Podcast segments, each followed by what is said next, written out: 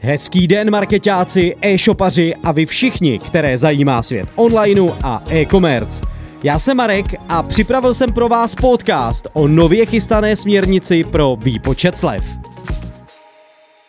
O slevách se v Česku poměrně hodně diskutuje, protože jsme národ, který většinou nakupuje v akci. Našinec prostě slevy miluje a důkazem toho je i pouhá náštěva jakéhokoliv supermarketu, kde se to jenom hemží pestrými slevovými a akčními štítky. Možná i to byl důvod, proč vznikla nová směrnice číslo 2019 lomeno 2161 pro výpočet slevy, respektive pravidla pro slevové akce.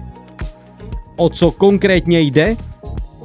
Jak bylo zvykem, sleva se vypočítávala z cen smyšlených nebo daných přímo výrobcem – od května 2022 však vznikla nová evropská směrnice, která se začala zabývat výpočtem slevy pro zákazníka. To znamená, že už nebude možné slevu uvádět, jak prodejce chce, nebo upravovat tak, aby vypadala výhodně a atraktivně.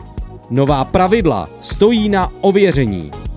Díky novým pravidlům bude možné si ověřit, jestli je uváděná srážka skutečná – Kupující se tak bude moci podívat na cenu zboží za posledních 31 dní. Díky této historii tak nedojde k úpravám cen a krášlení k obrazu svému.